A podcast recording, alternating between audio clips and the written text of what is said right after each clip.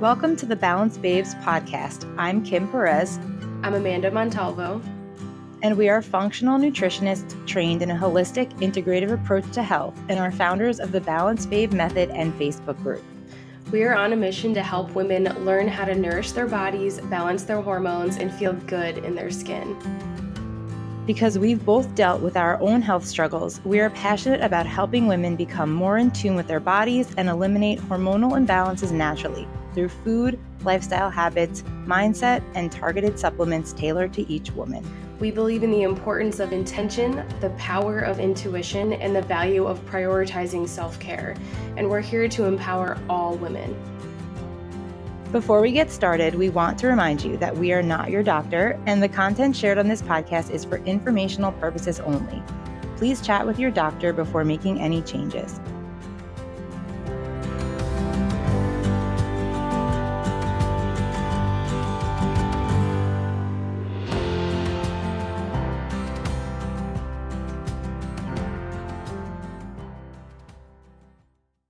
Want to know a secret? I don't wash my hair every single day, and that's because I use Primally Pure's dry shampoo. They use a combination of kaolin clay and organic arrowroot powder to help absorb excess oil, and then it also adds texture and volume. So I have really thin, fine hair. I have like a lot of it, but it's very flat. It's hard to curl, and so I use this regardless of whether I haven't washed my hair or not, especially if I'm curling it. I love it. They also add organic essential oils, so your hair feels clean. I can't recommend it enough. Simple ingredients, but it works really well, just like all their other products. You can go to primallypure.com to get yours, and make sure you use the code BBP to get 10% off your first order.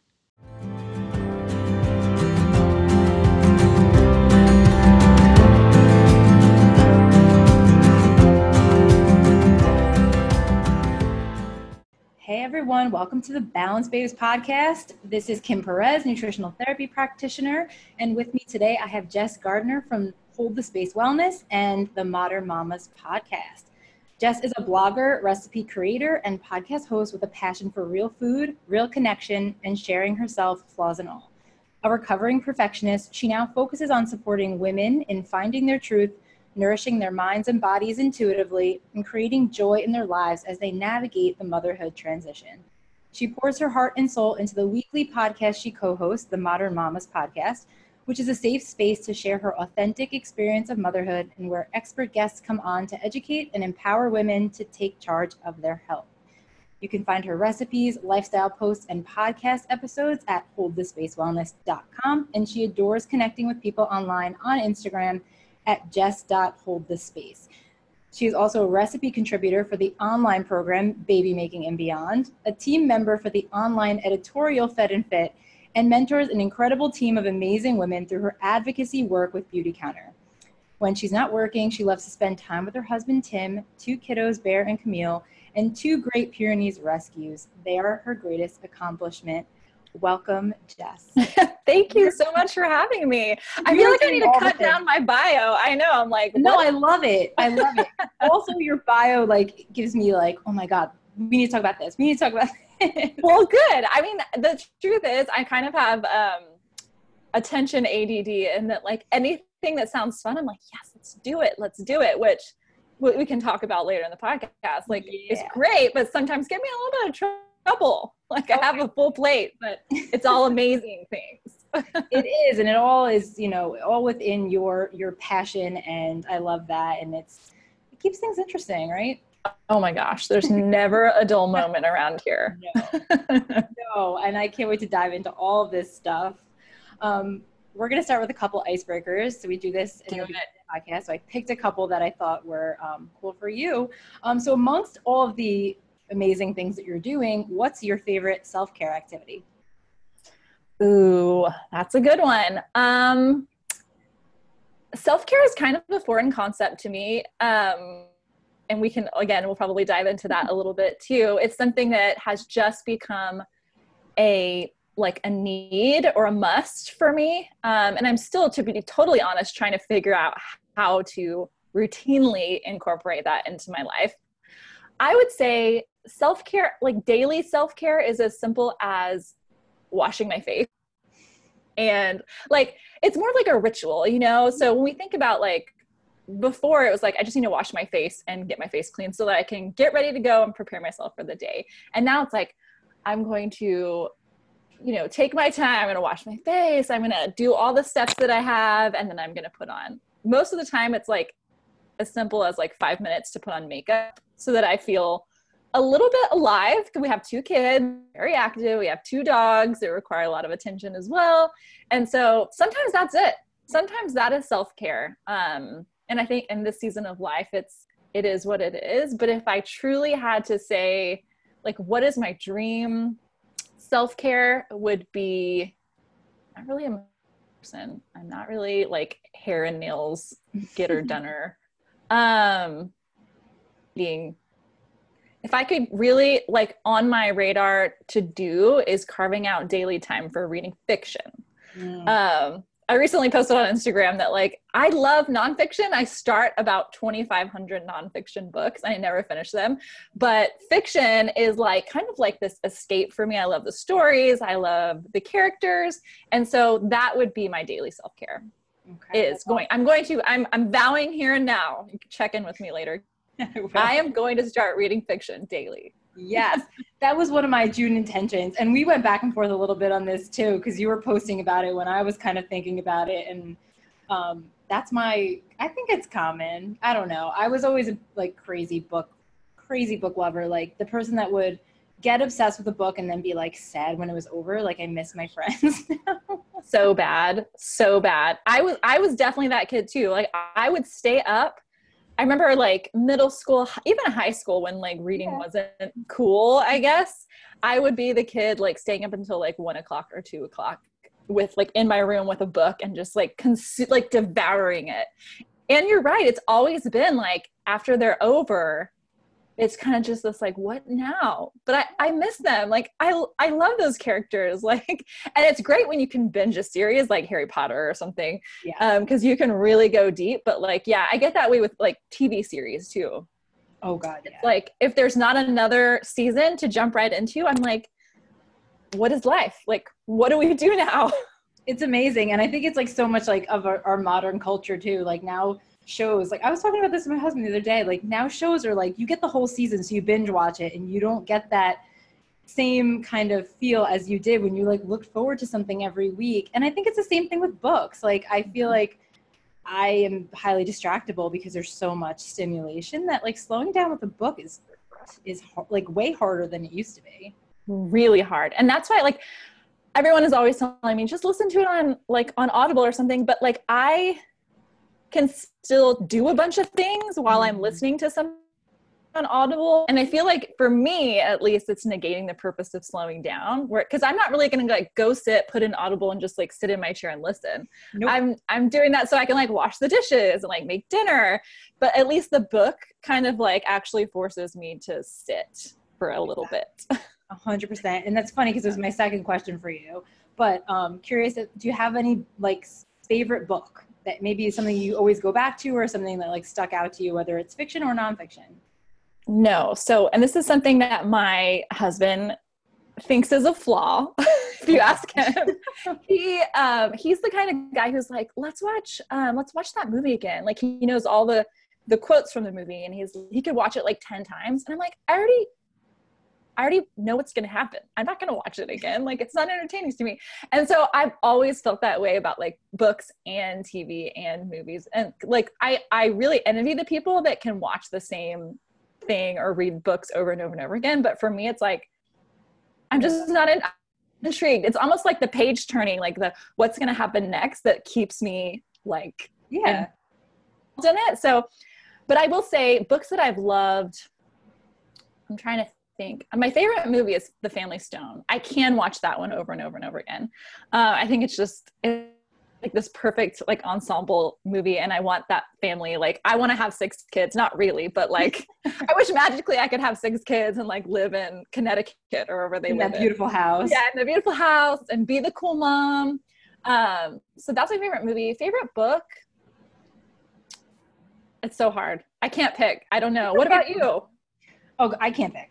Okay. That's what I ask people. That's a trick question. Favorite book of the moment. Right.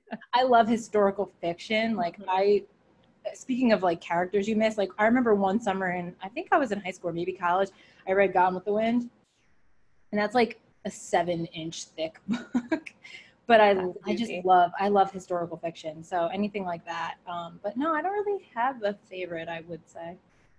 I come across something, I'll let you know. Please do. I like historical fiction too. I really like dark psychological thrillers, which I was talking with Cassie, who's I work with at Fed and Fit, and she does too. And it's almost like, I don't know, addicting the like fear. It's so silly. It's like not even that you're afraid, but like, I don't know, the weird psychological aspect. Like you're not really, cause she likes also like murder podcasts, like I am podcasts. And it's crazy cause she's like the happiest, chipper, most joyful person, but like addicted to those, like the hard stories, which I think I kind of am too. So I don't know what that's about, but no, I don't know. Maybe it's the anticipation. It's like, maybe so, maybe so. Life is so even keel for the most part. I guess we just kind of seek out those like, moments. True. But also I wanted to, because you mentioned that like you have a hard time after stories and movies and books are over. I recently, and you probably already know this, but recently learned that that can be associated with a SNP, like a genetic SNP called, it's COMT, C-O-M-T. And so basically you can have a slow or a fast COMT SNP, but like for people who don't, they have a hard time releasing emotions after like an emotional experience or a book or a movie, there's a little bit of you could potentially have an issue with that SNP. And it's not like a big deal. It's just learning it and learning how to support that, that SNP, which is very interesting. That's really interesting. I posted about it maybe a couple of years ago. My friend Anne from GrassFed Salta was like, hey, I have this thing. And she told me all about it. And so that's when I got into it. That's a whole nother thing, like epigenetics, which is fascinating, but could be something to do with that. Interesting. Now I'm going to like be deep diving into that. Another thing to explore. Awesome. I know. There's so much to learn. So many things. I know. Right. So I want to talk a little bit about this perfectionist thing, because I feel like I realized it for myself a few years back, and I was like, holy crap, this has been my narrative my entire life. And like, everyone always rewarded me like, wow, you're so good at this and this and this. And it's like, no, I'm like all in my head all the time. So I love that you're like, refer to yourself as a recovering perfectionist, but kind of want to just talk a little bit more about like your personal story and how that played a role in, you know, your health journey, your motherhood journey. I know that you talked about food and exercise and things like that. So tell us a little bit more about you. Yeah. Oh my gosh. How long do we have? Because we can really deep here. And it's funny, I know we'll probably touch on the Enneagram too, but like a lot of self-awareness has come in my late 20s, early 30s. And the Enneagram talks about like people who are not self-aware, they're kind of asleep to themselves. They don't really understand why they do the things they do. They're kind of just living in their personality with no real awareness of how to grow or how to like recognize when they're stressed or in an unhealthy place. And I definitely lived that way for like the first 27 years of my life, I think. And of course it stems back without like, this is not like a therapy session, but it stems back to like stuff in my childhood. I think it wasn't like I was ever told, you have to be perfect or like you have to achieve these things. In fact, it was kind of the opposite. I had a really supportive mother, but an absent father, worked really, really hard, but wasn't one that was like going to give me like good job, like great job, like wasn't really available to show up to a lot of like events or achievements or anything like that. So looking back, I think I was always trying to earn that. And so in high school, it translated into like the more achievements I could get, maybe like the more love I could get. Right. And so I was the valedictorian of my high school, which is not saying much, my pretty small. But it was one of those things. It was like, I definitely wasn't the smartest kid in my school. Like I had friends that were just geniuses, but I was definitely driven. I was very competitive. And I knew like, if I did this, I just knew like I would loved. Like I would be loved by everybody. I was the same way with sports and all the extracurricular activities. I went to a really, really competitive school for college my freshman year. And that's when things kind of like started to spiral. I think I was out of state. I didn't have a support system. There were some things going on in my family life that were really, really hard. And I realized I wasn't the best at this school, right? Like this school is filled with smart people that were way smarter than I was. And I started to really cling to food and exercise because I couldn't be the best student. I was going to control everything that I could within my control. So I worked out for hours in the fitness center. It became almost a game, like how little food can I eat? How much less can I weigh? And it was crazy because I'm a small-ish person. I'm kind of petite. In high school, I was athletic build. And then when I went home, my first time to go home after leaving for college, one of my coaches saw me and they were like, I probably lost 20 pounds at that point, 30 pounds maybe. And they were like, oh my God, you look amazing. And so that was like reinforcing, like, oh, I guess I didn't look amazing when I weighed a normal weight for my height. I guess I should keep doing it. It's a good thing. Like people like me more when I'm thinner. And so it just really from there, in my mind, I was reinforcing it, and then externally it was getting reinforced. And it was like this fine line to where, oh my gosh, you look great. And then it was like, what's wrong with you? Like you look too skinny, right? And so at that point, it's already like, you know, this disorder had already like taken a hold of you. So it's not, you can just be like, oh, okay, like I'm just going to stop doing that. Right. And so just through that whole experience, I never actually got therapy for what was a very real eating disorder. Anorexia that later, as I was trying to like self-help myself, morphed into like bulimia because I was like, okay, I need to eat food, but at least I can like eat some and then like, you know, binge on it or binge and purge, that whole cycle. I mean, we can go, it was definitely one of the hardest portions of my life. I mean, standing over the trash can, like eating something and then immediately like spitting it back out. And I'm an open book. So like this stuff doesn't really bring me shame anymore. I feel like a lot of people can connect with it because it's not something that a lot of people talk about, but I feel like it's something that a lot of people actually do go through at some point in their life as women.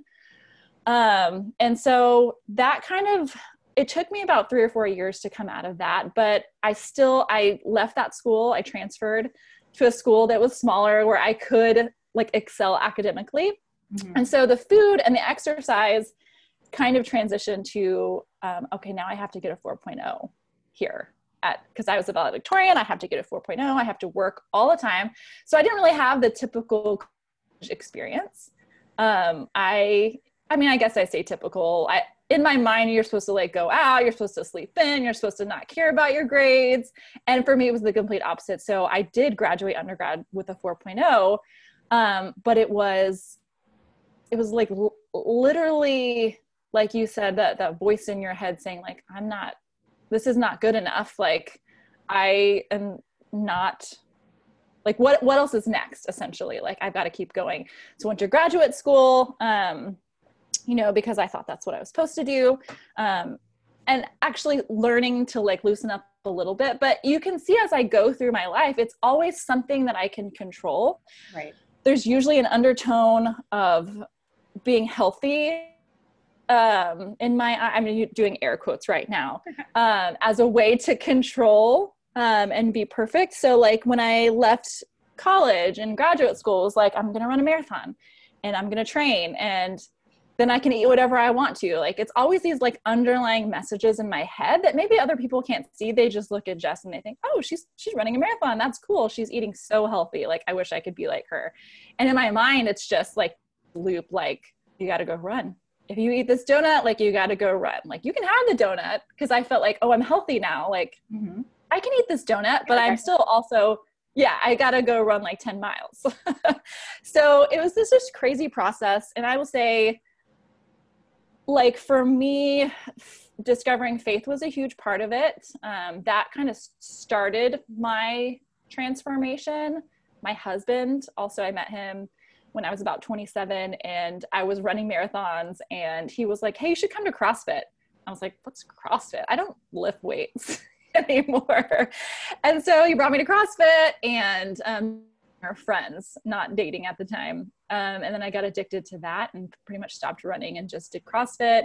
And I was eating like, not, this is not a judgment, but like at that time I was eating like frozen waffles and like low fat maple syrup.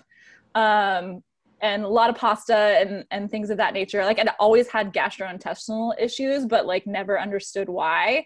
And he started telling me like, I'm eating paleo. Do you want to eat paleo with me? And this is back when like paleo was just getting started and I had no idea what it was. Again, started eating a little bit differently and just started kind of coming out of this fog. And I truly have no idea if that's, if the food and the exercise change, I'm sure that was part of it. Doing something that maybe supported my body a little bit better, supported my hormones, you know, all of those things. Finding a relationship was like completely unlike anything I had ever experienced before. In the past, it was always like, I can help fix somebody. And like, I got it figured out. I just need to like teach this person how to like live their best life. And with my husband, it was just like, there was none of that. It's just been this very natural partnership from the very beginning. And so that's a long story.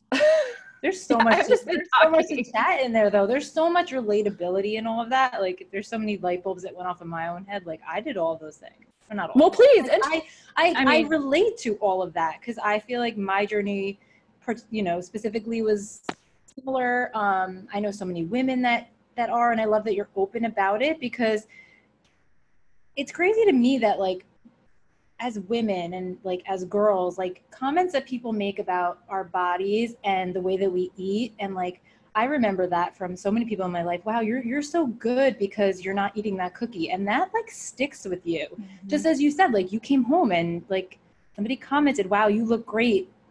And you equate that with, okay, I've been eating less, working out a lot, and I'm losing weight. And so now that equates to being better somehow.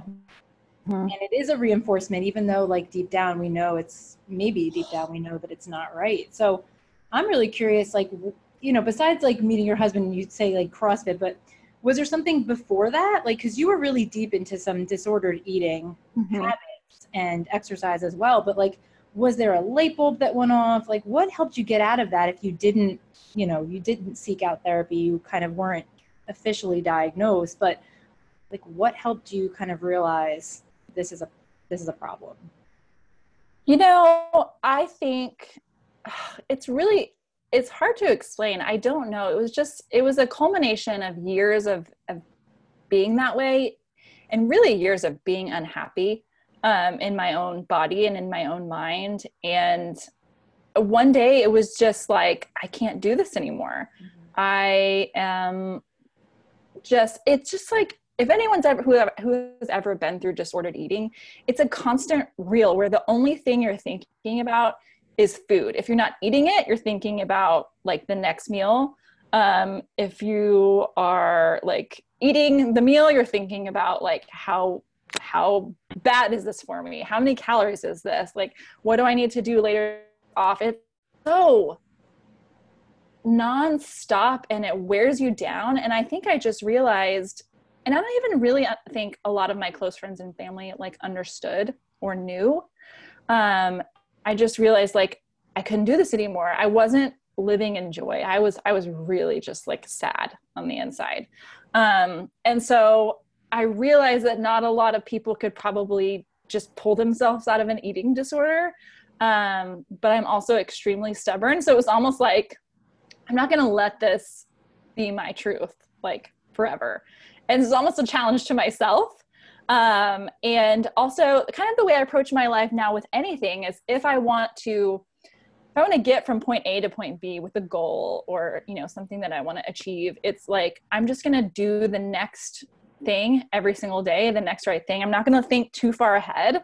I'm just going to create some sort of like momentum towards that. So it was like, when I would eat something, I would literally like sit and forced myself to sit there until like the need to go throw up or whatever would pass. And it was like so uncomfortable. It was so anxiety producing, but I also, it was like experimenting. I think I had read a book and it was like, your body wants to find a weight that it's happy at. However true that is. I'm haven't done most of the research on that, but it was like, just experiment with eating and see what happens with your body. And so I did. I was like, okay, I'm just going to like see what my body wants to do here, and ate what I wanted and realized like, this is okay. It was kind of like that loop of positive feedback in a different direction that I wasn't like, people weren't going to love me less. And my body wasn't going to all of a sudden like go into freak out mode. It just helped me to get out of it. Well, kind of a long answer to a short question. No, I think there's really no short answer to that question. Yeah. I think it is, you know, and it's a lot of what came together for you. Mm-hmm. And I'm sure there was a lot of different pieces. So in terms of like food now and your relationship with food, you know, what are some really important things that helped get you to where you are? Because I see, you know, you talk about this, you know, creating a healthy balance and a better relationship with food. So what are some of the like main things that did help you? And something you said before stuck out to me when you found paleo. I know that for me and for a lot of women, paleo can be its own kind of rabbit hole, but it also can be really powerful in like teaching us how food affects our bodies. And sometimes I think that's important. So I'm just curious what things that, you know, you did to help improve your relationship with food. Yeah, I think paleo for me was a tool to kind of, like you said, bring awareness to the foods that maybe weren't serving me for the first 27 years of my life. I just didn't, I mean, I joke with my husband all the time, like in high school, I would like go to practice, eat a bag of Doritos, chug a soda from the like the convenience store. And that was just life. Like, that's what we did. Nobody knew. I think, and my family weren't particularly healthy eaters, quote unquote. It was like frozen pizza and vegetables from a can. There's nothing wrong with that, but that was like every single day. And it was mostly just because nobody really knew in my family, the concept like of like whole foods, fresh if you can.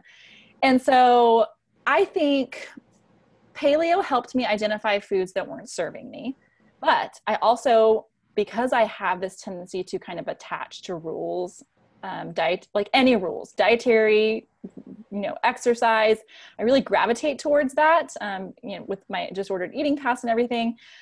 Paleo also became something that was restrictive for me, to where I felt like I can't eat grains. I can't eat ever dairy. And it's different when you have like celiac or, you know, like a true allergy. I don't have any of that. It's just more like, I don't feel that great when I eat dairy or gluten or whatever. And so for me, I clung to those rules again.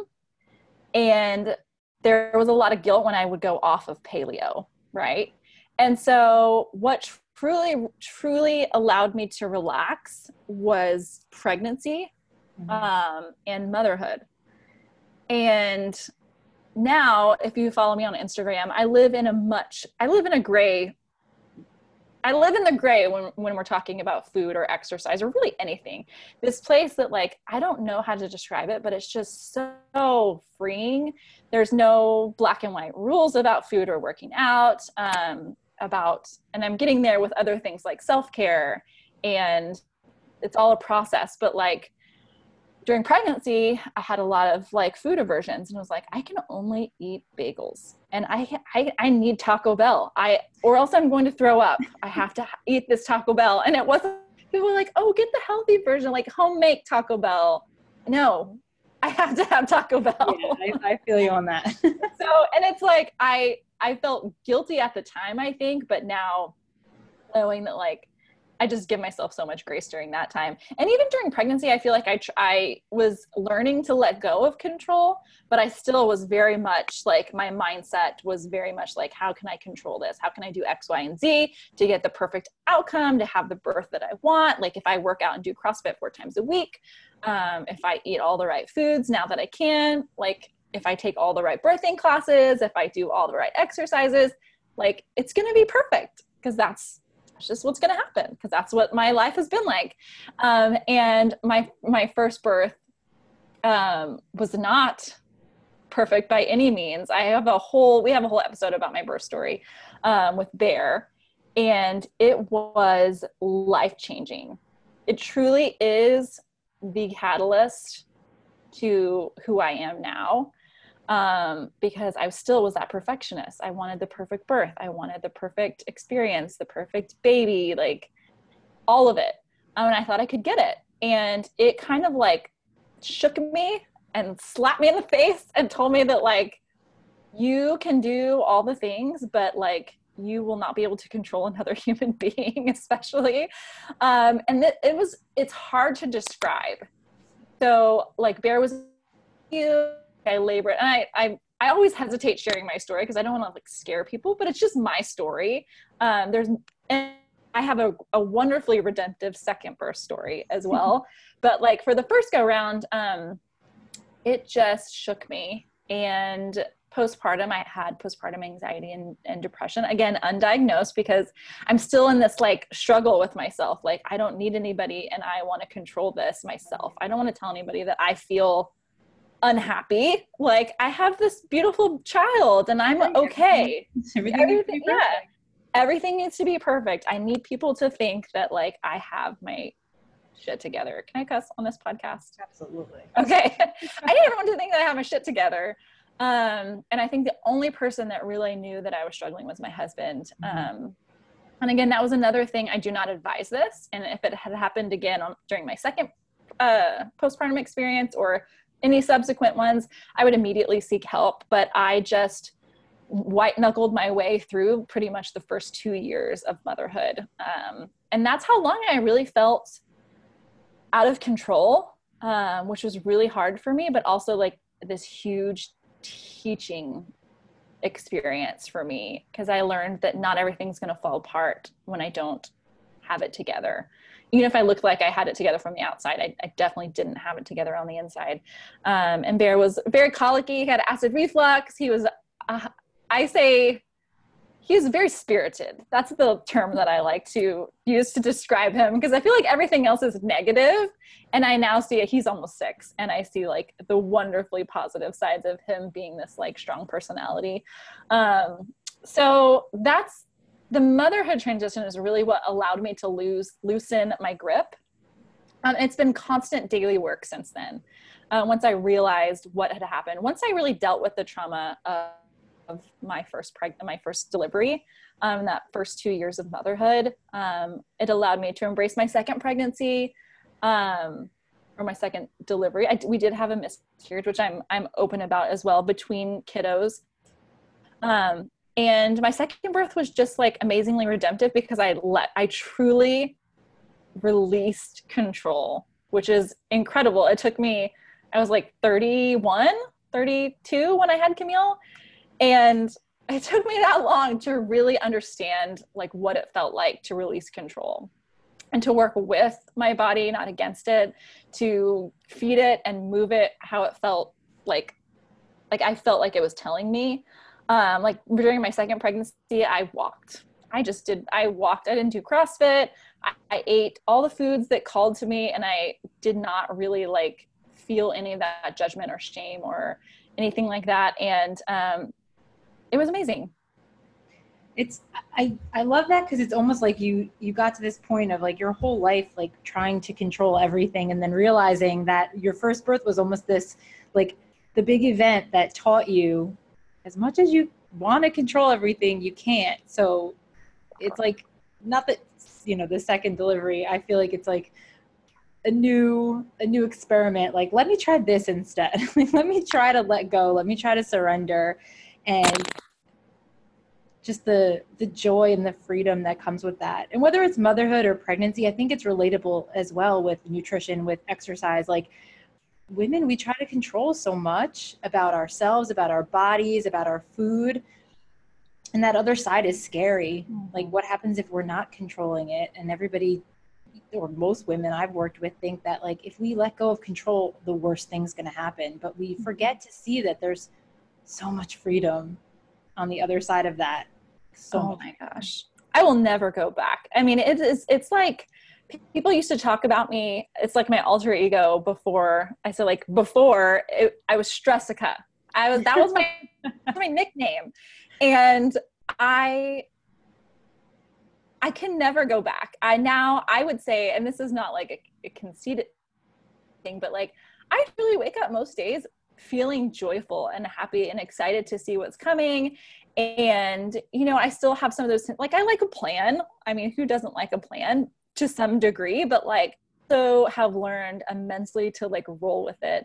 And I think that's also a teaching thing with motherhood, because it's like, it is humbling. And also having a son was incredible. And I love to teach him how to treat women, and to kind of really have an impact on changing, you know, half of the population and how they view women, and to not repeat those cycles, and to not look at a postpartum body when he has a wife or a girlfriend or whoever, a daughter who's in postpartum, and be like, ooh, like, you know, you need to get your body back in shape. Like if I ever hear those words come out of his, I will, I don't know what I will do. And then having Camille as a daughter, I'm just super hyper aware of the messages that we all receive, just like what you were saying. It's like all these things like get smaller, have control, do all the things, be the wife, be the mom, now you need to like climb up the corporate ladder and you need to take care of your spouse, which none of those are wrong, but it's just the fact that that's like the expectation, right? And the pressure for women, I feel like today, and I think men struggle on that too. It's like, how do you navigate these shifting like roles in society? Because they're shifting for men too. It's like now you have to be strong, but you also have to be sensitive, mm-hmm. and you also have to be like sexy, wearing a baby, but also like go to work, you know? It's hard. All that to say, I don't have the answers. It's really hard. For everybody. I love talking about all of this. I'm curious because you have so many roles and like mm-hmm. you said, there's pressure from everyone else. There's pressure that we put on ourselves. So how with everything that you're doing, like you have your hands in so many different amazing projects, you have a business, you have kids and a family, like what tools do you use to kind of help yourself find some sort of balance or, you know, go with those ebbs and flows of life? Well, the Enneagram, I don't know if this is an appropriate time to talk about the Enneagram, but, so one of the things that, so therapy is wonderful. Through therapy, I highly, highly recommend therapy, which has been life-changing for me. But even then it was like, okay, I'm not in therapy daily. I'm not even in therapy weekly anymore, or like sometimes not even monthly. And I really was seeking something that would help me figure out more about myself. It's like, okay, I have these insights that I've learned through therapy, and I have these coping mechanisms, and I have all these things in place, but I still didn't even really understand like who I was. I still was looking at myself like, ugh, I'm so sensitive. Like, why am I have to be so sensitive? Like, just shut that off. Like, or, ugh, I am so like, I can't handle conflict. Like, why can't you just stand up for yourself? Inner dialogue, like still going through my head. And so the Enneagram is just this amazing tool for like self-awareness that I've never found with any other, like I'm a personality, like assessment junkie, I guess. And it's always fun to be like, ooh, I'm an N. Like, that's so cool. This is who I am. This is what I do. And, or like, I'm an obliger. Like, that's just who I am. And it, to me, it never really like gave me the other side of that. Like, well, what's next? Like, how do I work with that? Like, how do I be the best version of myself? You know, cause there was still some judgment like, oh, you're an obliger. But the Enneagram to me, I finally like found out like who I was through that. It became this tool for self-awareness. And so now I understand I'm a 9 with an 8 wing. And so my like biggest desire is to avoid conflict. I want harmony and peace. I want everyone to be happy and living in their truth. And I can see all sides of the argument, which is a blessing, but also a curse because it can almost be paralyzing. I will go with the flow to like the not so good degree of going with the flow because I don't want to rock the boat. And I'll, if someone else is excited about something, I'm excited too. And I didn't ever really like take the time to think about what I was excited about. Like, what do I, Jessica, want? I thought, what I wanted was like what somebody else wanted. And so the Enneagram helped me kind of realize who I was, my strengths, my weaknesses, helped me to recognize when I was living in authenticity and when I was like struggling, or when I was in times of stress. And so that tool kind of sparked this whole, like, who am I? What do I want to do? I had a full-time job with a company called Rosti, which is an amazing company. I loved it. I worked there for 5 years. Started off in clinic helping people because I'm an athletic trainer degree, so sports medicine, rehab, things like that. And then went into sales and still really felt like I wasn't, I don't know, there's more, if that makes sense. And that's what kind of spurred me on to try a bunch of different things. And that's kind of where I am now. Like, I have a lot of interests, and I think it's part of me is truly that I am interested in a lot of things, but part of me is still trying to figure out like, what's the thing? And maybe I don't know, like releasing the expectation that there's one thing that I'm set here to do. And just enjoying the process of learning new things, because I really think now in my, I'm 35, I think. I was trying to remember today, am I 35 or am I 36? In my 30s, it's just been stepping into like the process over the result of things. And that's been super powerful. And that's what allows me to find balance, quote unquote, even though I think it's kind of, it's hard sometimes. Balance for the day, balance for the hour, balance for the minute. Like, it's shifting like minute by minute for me sometimes, but is releasing that outcome and knowing that like who I am and that I can pursue something. And if it doesn't fit later, I can release it. And that is fun. Like, how fun is that? If you can just look at life as like this giant experiment of seeing like what interests you and sharing your passion, because I think that also, like the Enneagram, for example. Now I'm doing a coaching certification for the Enneagram. And it's fun because like it helped me so much that now I'm like, I've got to share it. Like, I got to tell other people about this. This is life changing. Like, how do I do that? And so giving myself the freedom to pursue something like that and change and grow is the thing. Does that make sense? It makes so much sense. Okay. I feel like I'm rambling. No, because I see so many themes in everything that you've talked about now, but like everything that you preach and that your journey, like women struggle with so much of these outer expectations. We have to fit in a specific box. We have to be in control. We have to kind of follow a plan versus when do we ever take a step back to like get to know who we really are, what we really want, why we're doing the things that we're doing, and get down to that. And realize like you don't have to fit into a box. You can do 10 different things if you want and that makes you happy. You can explore and you can surrender, but also know that at any point you've got a choice to make a change. Mm-hmm. And I love that the Enneagram has brought you to that place. I find that I'm just diving into it. So I don't know like a quarter or even like an Do you know your number?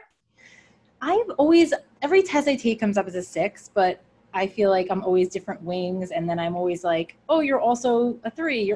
So it's, I don't know. You need to tell me like the best one to do. And this is the thing about the Enneagram. It's not an excuse to just be like, oh, well, I'm just a 6 and that's the way I am. I think a lot of people can be like, can use it as a crutch, but it's basically, and it's not like putting you in a box because there's so many ways that like a 6 can be. All 6s are similar at their core.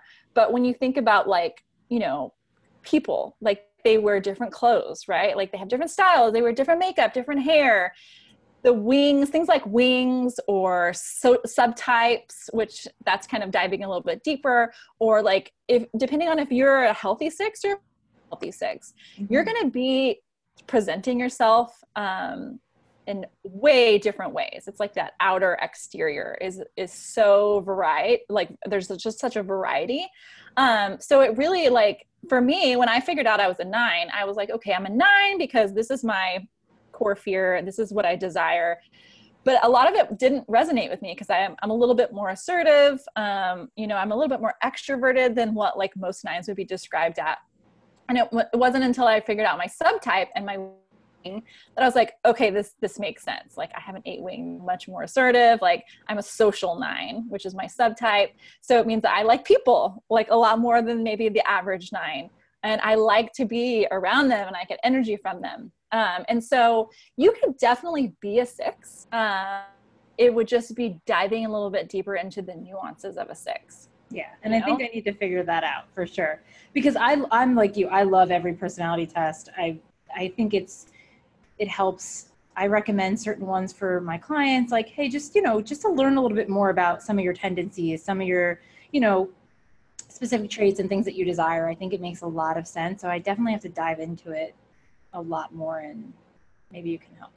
Oh my gosh. Pursuing coaching. So I would love to. I love that. And how do you use the Enneagram besides like getting to know yourself? Mm-hmm. Are there other ways that you've used it or that you help other women use it? Oh my gosh. Yes.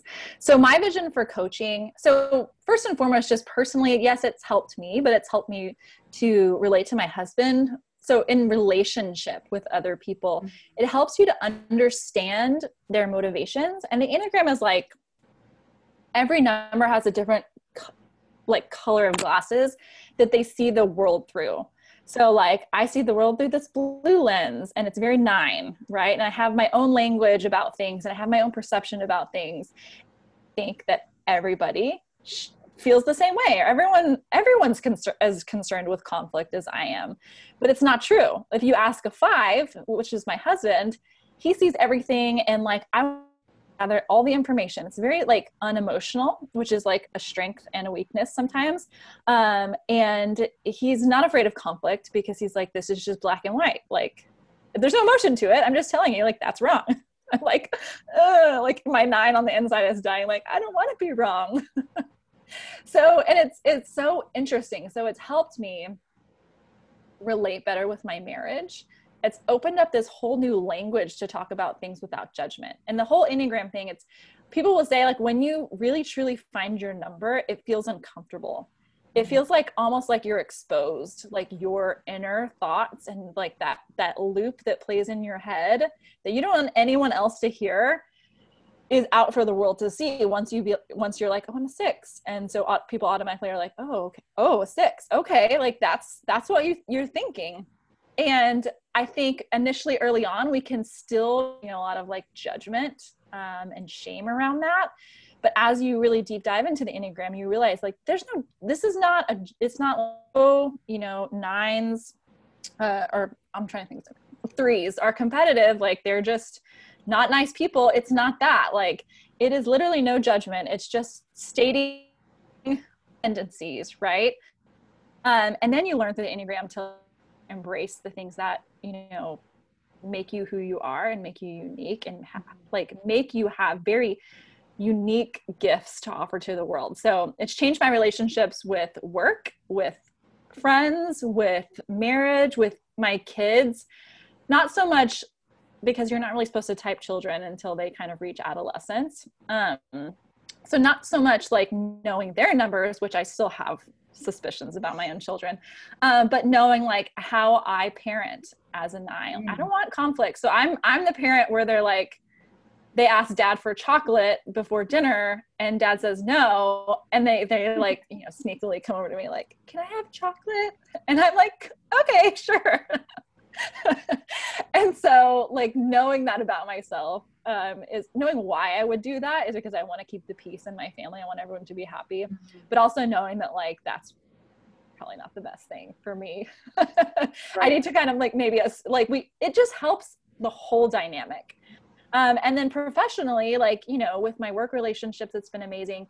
More so for me, understand like the people that I'm working with. So for example, like my bosses, quote unquote, I'm working for like Liz or Cassie, knowing like she's a 3.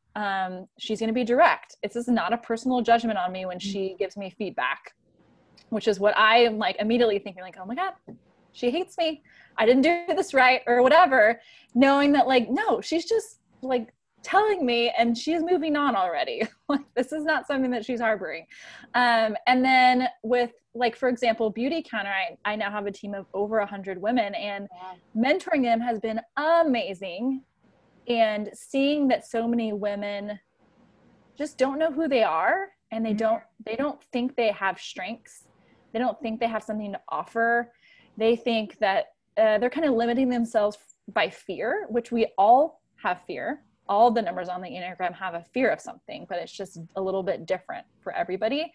And so using the Enneagram to be a better mentor to my team, really looking at everybody as an individual and being like, okay, you know, Meg is a 3. So I can be like, hey, let's like, she's competitive. She wants a goal. Like she wants to like hustle after something. She wants to achieve it. Like we can do that.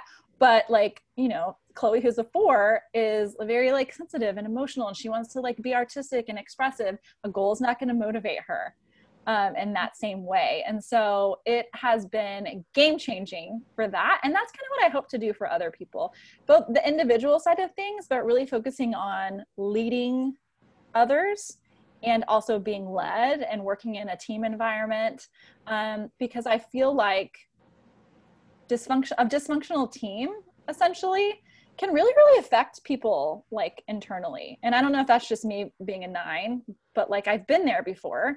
And so I think the more we can learn about each other, the better we can relate to each other and the more grace we can give each other. And that's why I love the Enneagram in a nutshell. That's just gonna put a little bow on that one. No, I love it. I love it. And I'm sure it's like helped you in, or I'm sure you can kind of look back and see how it may have helped you, you know, previously. Like, I think you can apply it to really everywhere. Do you find that it's helped you in terms of like your nutrition journey, your motherhood, your exercise, anything like that? Yes. Yeah. Oh my gosh. 100 times over.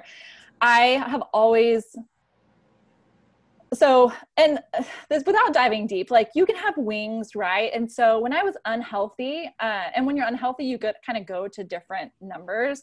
So I look at like the first 27 years of my life, and I was very much a perfectionist. I was living in my one wing, right? Like I was, ones are very like, they can be rigid.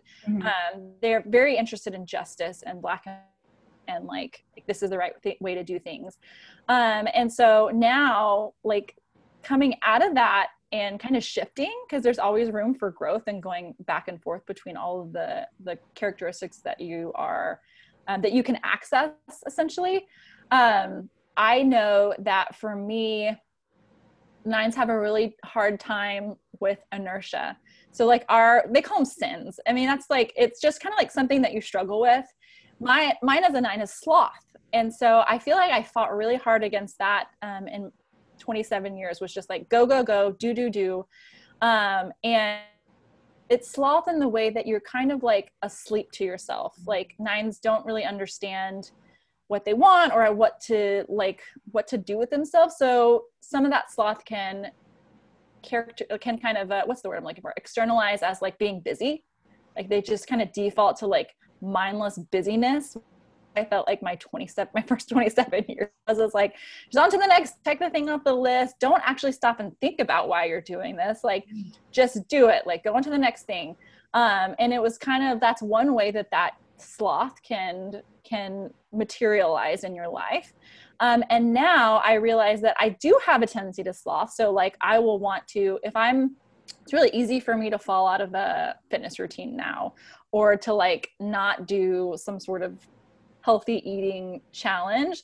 So, and I don't do those anymore for like, just the fact that I can get into like a disordered pattern. But like, I also know that like, I have to be consistent with like daily habits, or else I'll just want to sit on the couch and watch TV and not do anything. It's really hard for me to get going. But once I get going, if I can just show up daily for myself, it's like, almost like I'm unstoppable.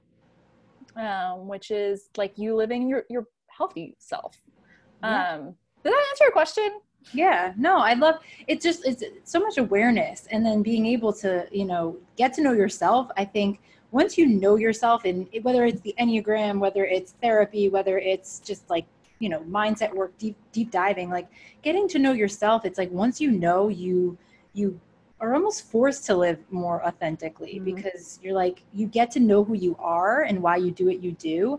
And you get to be more comfortable with that and want to share it. And then you also want to understand other people. And it is a spiral of sorts. Oh my gosh. So it's totally, and like the Enneagram talks about, like, there's levels of health, and there's like, healthy, like living basically your highest self is at the top of the little gradient.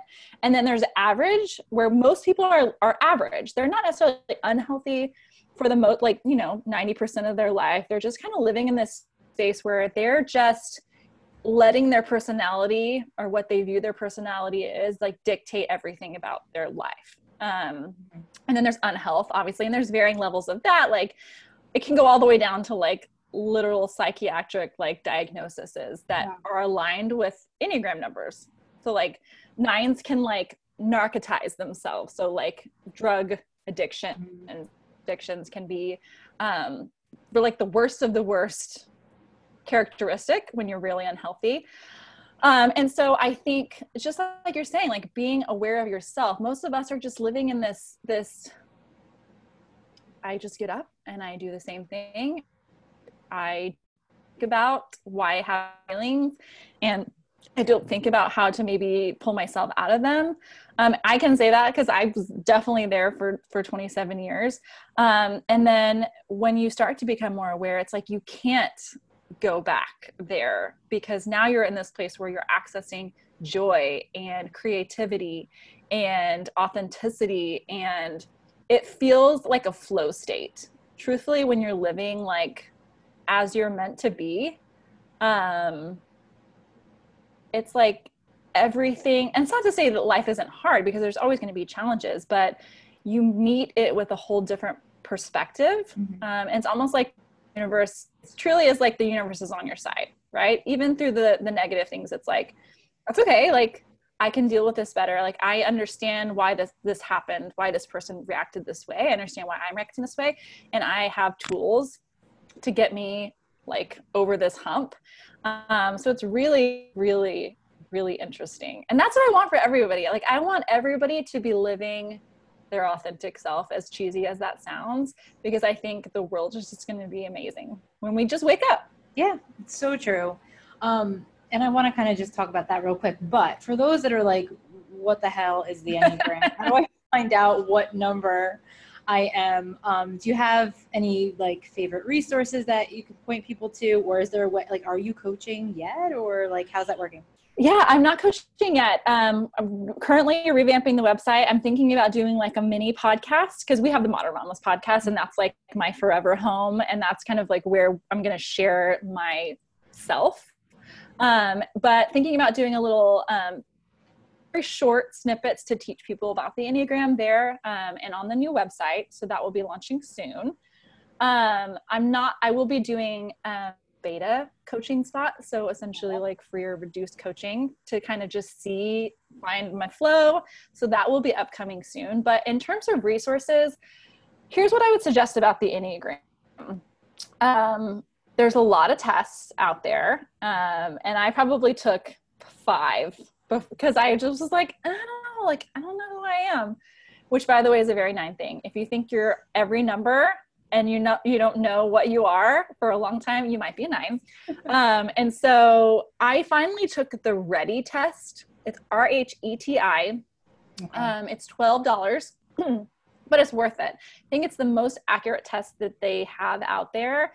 And then there's a ton of books, but I really like, The Road Back to You, by Ian Cron and Suzanne Stabile. They're like they're just like really big into the Enneagram world. It's a very easy read.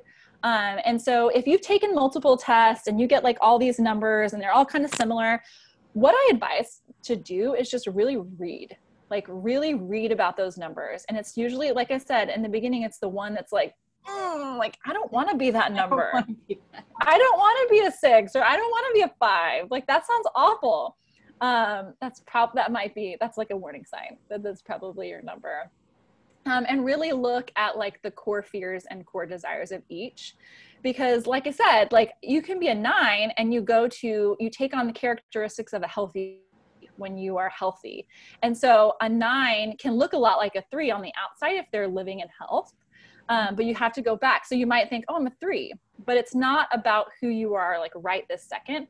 It's about most of your life. Like, who do you identify with? Like, what is the fear that you've identified with, or the desire that you've identified with? Does that make sense? It makes sense. And I just jotted down both of those, the test and the book. So I'll link to them in the show notes.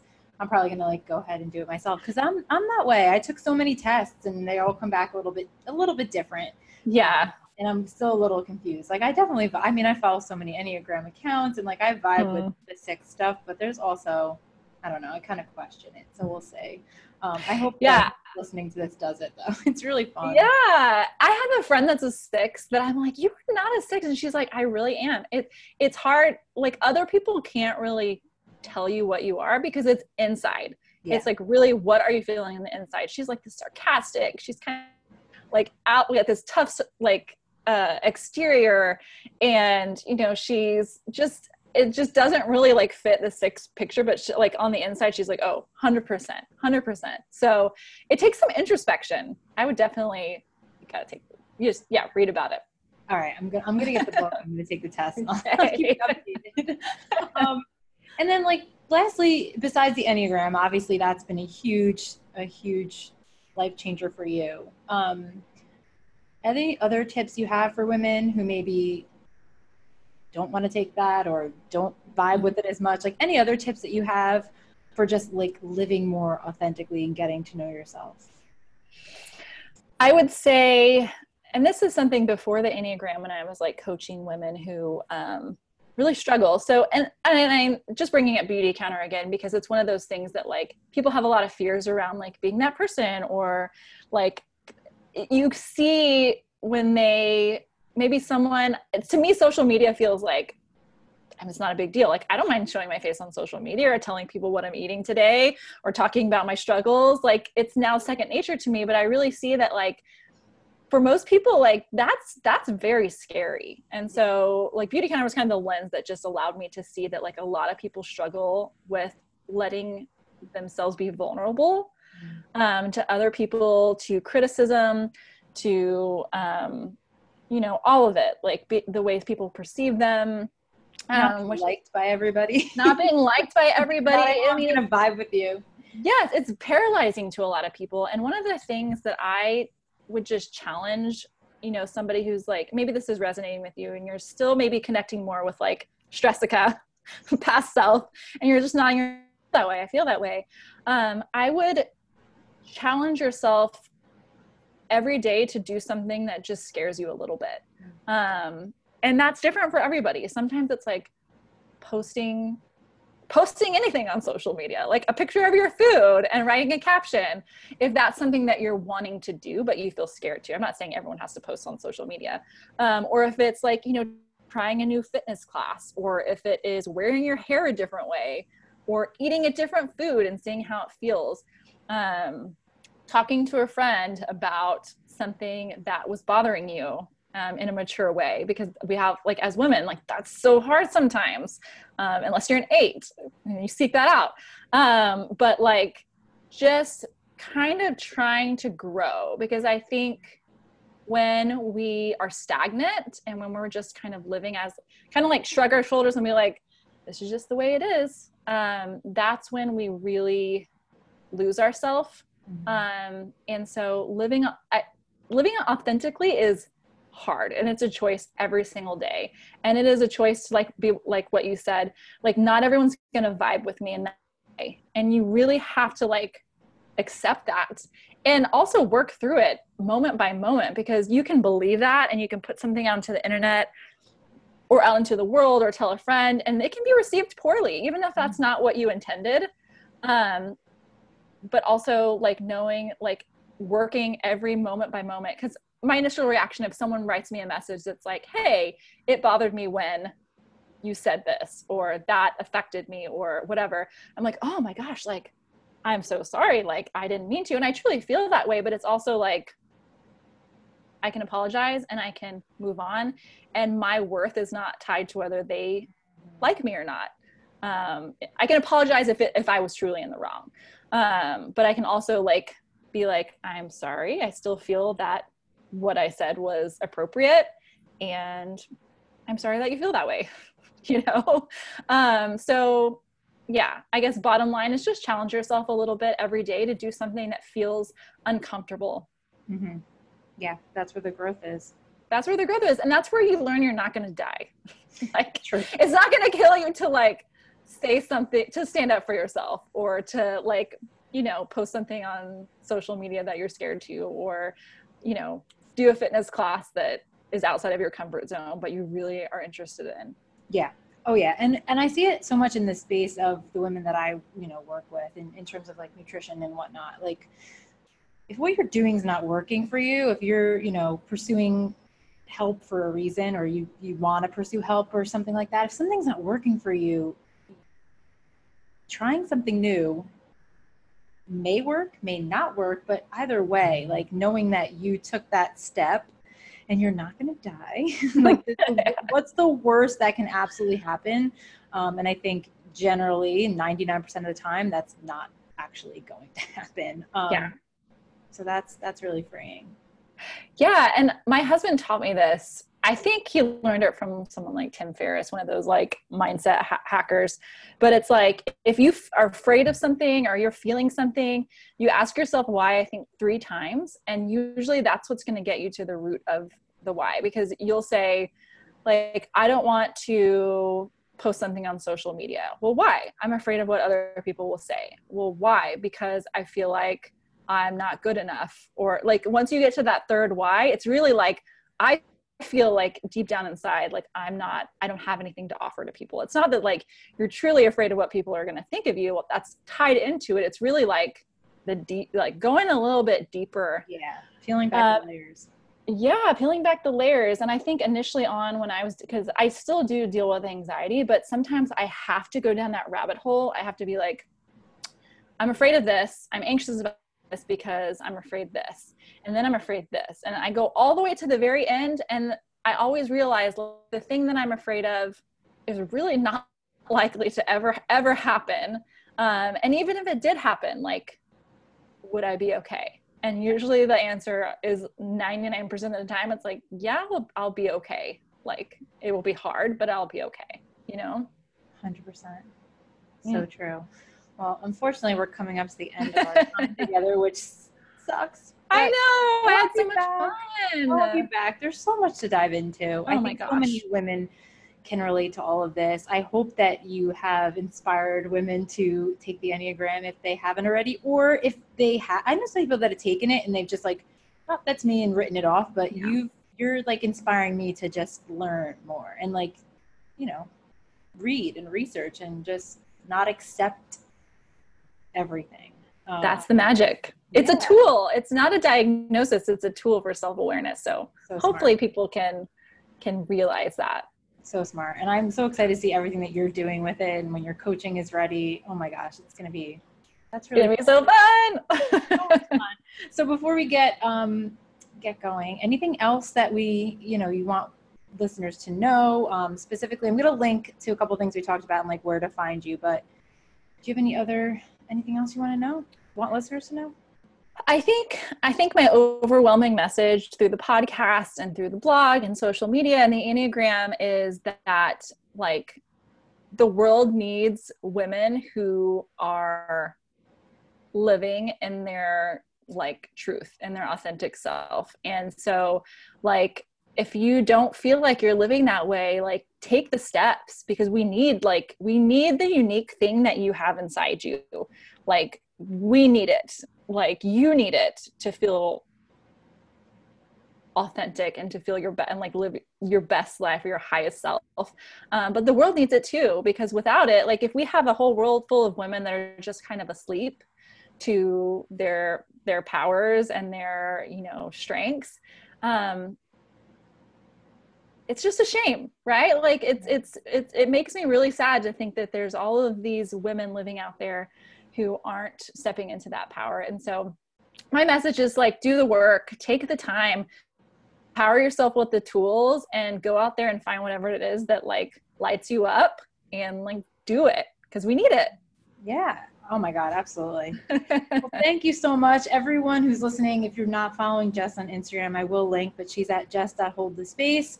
Her Modern Mamas podcast with Laura, who was on a previous episode. Go listen to that. I started listening to that before I even was thinking about pregnancy, and it was already so amazingly helpful. So mom or not, I think that that's an amazing resource. I love everything that you guys are doing there. Thank you. And be sure to follow our podcast, Balanced Babes Podcast. Join our community on Facebook, and you can follow me personally at Root and Branch Nutrition. Thank you so much, Jess. This was so Thank you for having me. I'll come back anytime, friend. Oh my God. I already have a million ideas. So we'll have to have you back. All right. All right. Until next time. Bye. Bye.